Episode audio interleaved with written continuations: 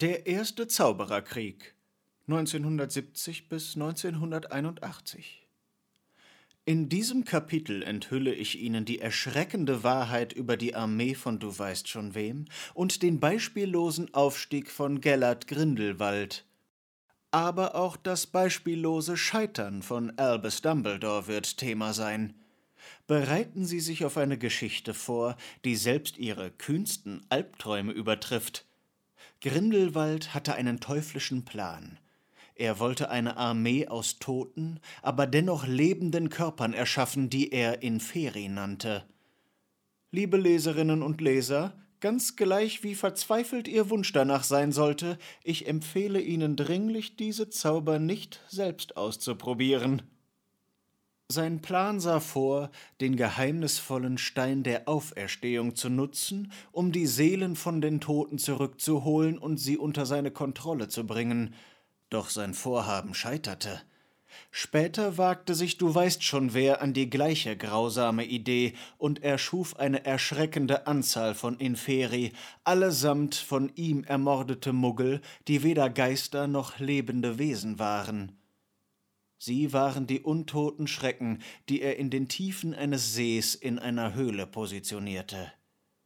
Albus Dumbledore gründete auch eine Armee, die bei dieser ersten und zweiten Niederlage eine Rolle spielte.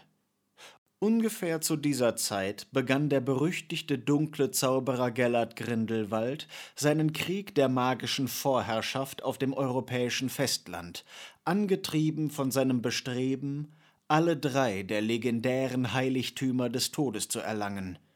Mit einer Armee von fanatischen Anhängern und dem Elderstab, einem der mächtigsten Zauberstäbe, den er dem berühmten Zauberstabmacher Mikjew Gregorowitsch gestohlen hatte, plante Grindelwald nichts Geringeres, als das internationale Statut der Geheimhaltung der Magie zu zerschmettern. Sein finsterer Traum war es, die Muggelwelt unter die Kontrolle der Zauberer zu zwingen und eine neue Weltordnung zu schaffen. Im Mai 1943 entfesselte Tom Riddle das pure Chaos in Hogwarts, indem er eine unaussprechliche Bestie auf die Schule losließ. Sein finsteres Ziel? Das edle Werk Slytherins fortzusetzen und die Schule von muggelstämmigen Schülern zu säubern. Das Resultat war verheerend. Mehrere Schüler wurden zu Stein erstarrt und Myrte Warren fand am 12. Juni 1943 einen grausamen Tod. Sie war Riddles erstes Mordopfer.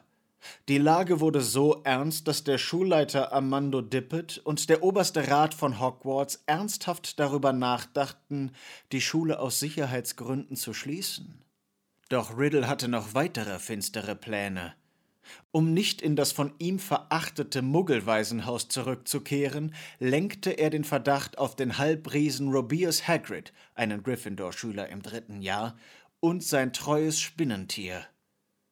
Hagrid wurde deshalb mit einem zerbrochenen Zauberstab von der Schule verwiesen, während Riddle fälschlicherweise mit einem Sonderpreis für Verdienste um die Schule ausgezeichnet wurde. Doch das war erst der Anfang. Ende Juli oder Anfang August 1943 machte Riddle Jagd auf seine eigenen Verwandten, darunter seine Tante, sein Vater und seine Muggelgroßeltern. Dabei stahl er den Ring der Gaunts und begann, seinen finsteren Aufstieg zur Dunkelheit zu vollenden. Jetzt kommen wir zum interessanten Teil des ersten Zaubererkriegs. Das Jahr 1945 wird für immer in die Annalen der magischen Geschichte eingraviert sein. In einem legendären Duell, getrieben von einer Mischung aus Liebe und Hass, bewies Albus Dumbledore seine beispiellose magische Macht, als er den gefürchteten Gellert Grindelwald besiegte und den Elderstab erlangte. Nur Dumbledore, der als einziger Riddles hinterhältige Maske durchschaute, wagte es, sich Grindelwald entgegenzustellen. Der gefallene Grindelwald wurde lebenslang in Nurmengard eingesperrt, während der Frieden auf dem Kontinent Europas wiederhergestellt wurde. Eine triumphale Wiederkehr von Frieden und Freiheit für die Zauberergemeinschaft schien in greifbarer Nähe zu sein. Aber ist die Geschichte wirklich so einfach? Oder gibt es mehr, als das Auge sieht? Tauchen Sie mit mir ein in ein Netz aus Intrigen und Illusionen und entdecken Sie, was sich hinter den Kulissen dieses epischen Duells abspielte.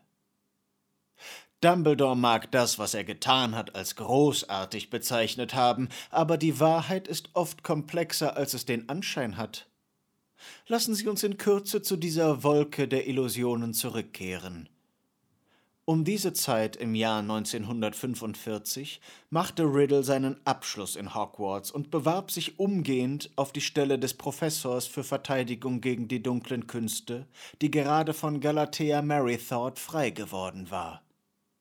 Doch der legendäre Albus Dumbledore, bereits weltberühmt, stellte sich gegen diese düstere Ambition und sorgte dafür, dass Riddle abgelehnt wurde. Zu jung, hieß es.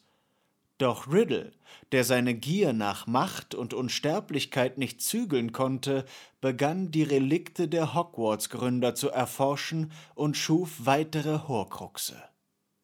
Damit war der düstere Weg des aufstrebenden dunklen Lords geebnet. Aber damit nicht genug. Riddle scharte eine finstere Anhängerschaft um sich, die ursprünglich als Ritter von Walpurgis bekannt war. Die Ritter von Walpurgis wurden vor etwa tausend Jahren gegründet, um Hexen und Zauberer vor der Verfolgung durch Muggel zu schützen. Nach einiger Zeit gelang es der Zauberergesellschaft jedoch, die Muggel davon zu überzeugen, dass es keine Magie gibt, und die Dienste der Ritter wurden nicht mehr benötigt. Die Walpurgisritter von Du weißt schon wem wurden später als die Todesser bekannt.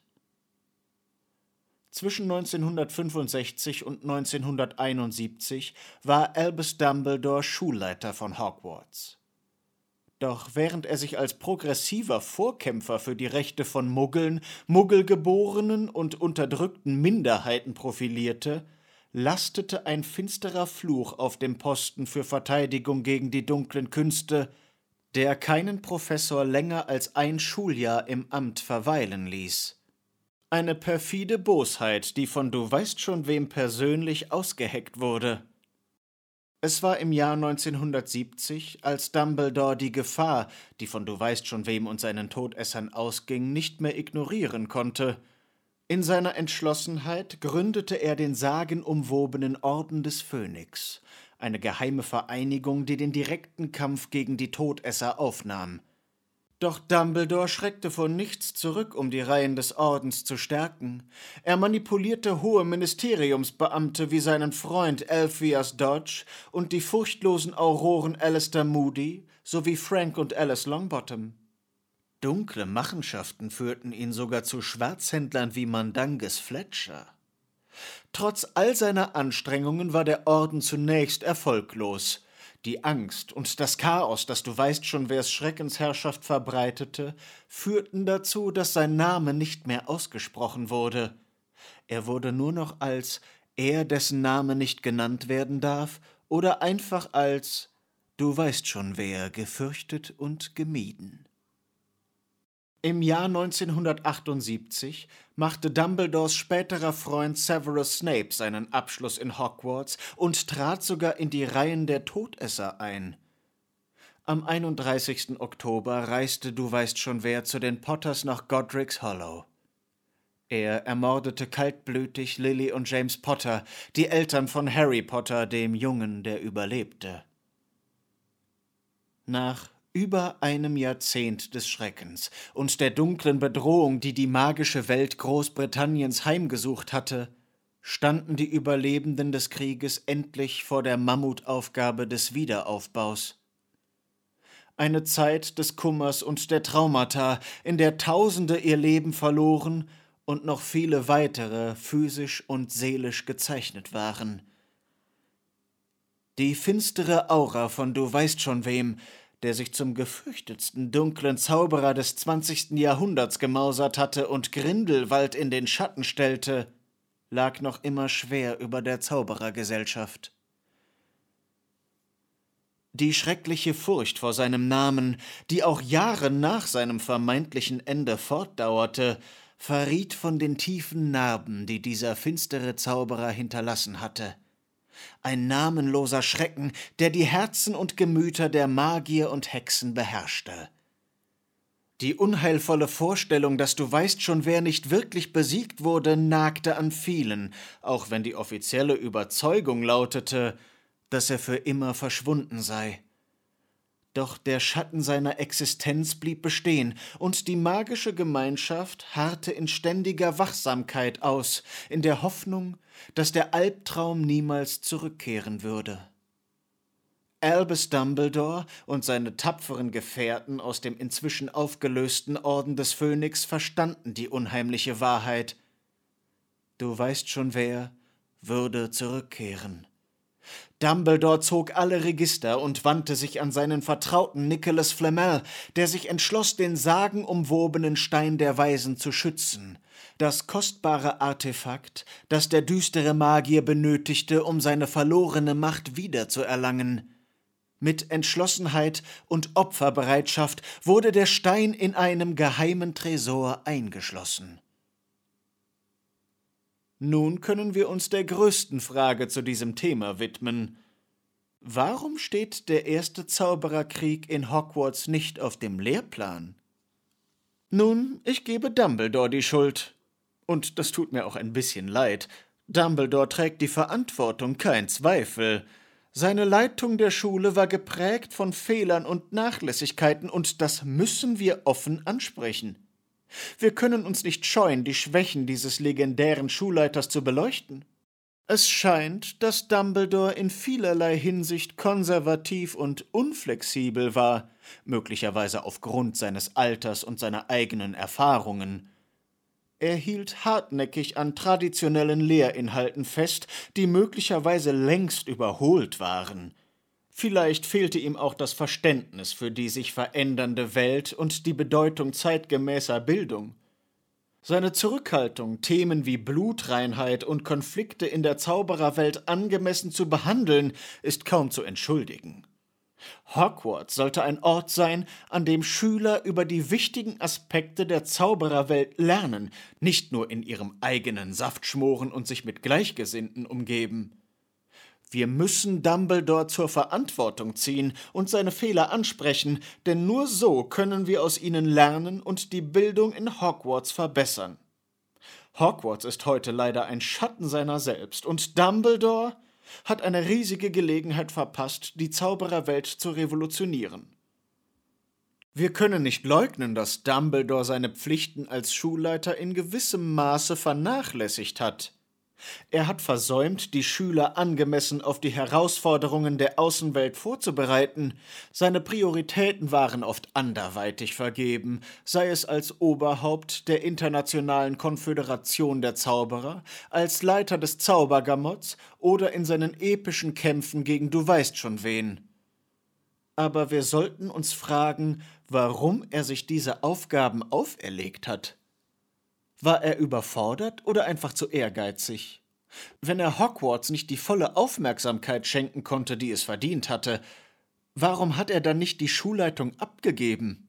Eine unbequeme Wahrheit, die wir endlich ansprechen müssen. Er mochte einfühlsam und mächtig sein, aber der Schulleiter des Jungen, der überlebte, traf nicht immer die besten Entscheidungen. Albus Dumbledore hatte im 20. Jahrhundert das Amt des obersten Hexenmeisters des Zaubereiministeriums inne, mit Ausnahme des Zeitraums von Juli 1995 bis Juni 1996, in dem er dieses Amtes enthoben wurde, weil er darauf bestand, dass du weißt schon, wer zurückgekehrt sei. Er wurde wieder eingesetzt, als das Ministerium gezwungen war, die Rückkehr von du weißt schon wem anzuerkennen, insbesondere da er 1996 persönlich im Zaubereiministerium erschien, und nur Merlin weiß, zu welchem Zweck er das tat. Das Zaubergamott, älter als das Zaubereiministerium selbst, blickt auf eine lange Geschichte zurück, die bis ins Jahr 1544 reicht. Die Gründung des Zaubereiministeriums im Jahr 1707 brachte das Zaubergamott in eine völlig neue Ära. Einst ein mächtiges Gremium für magische Angelegenheiten, wurde es nun Teil der frisch geschaffenen Abteilung für magische Strafverfolgung. Und raten Sie mal, wer der erste Zaubereiminister des neuen Zeitalters war. Niemand Geringeres als Julik Gamp, der zuvor der oberste Richter des Zaubergamotts war. Vetternwirtschaft.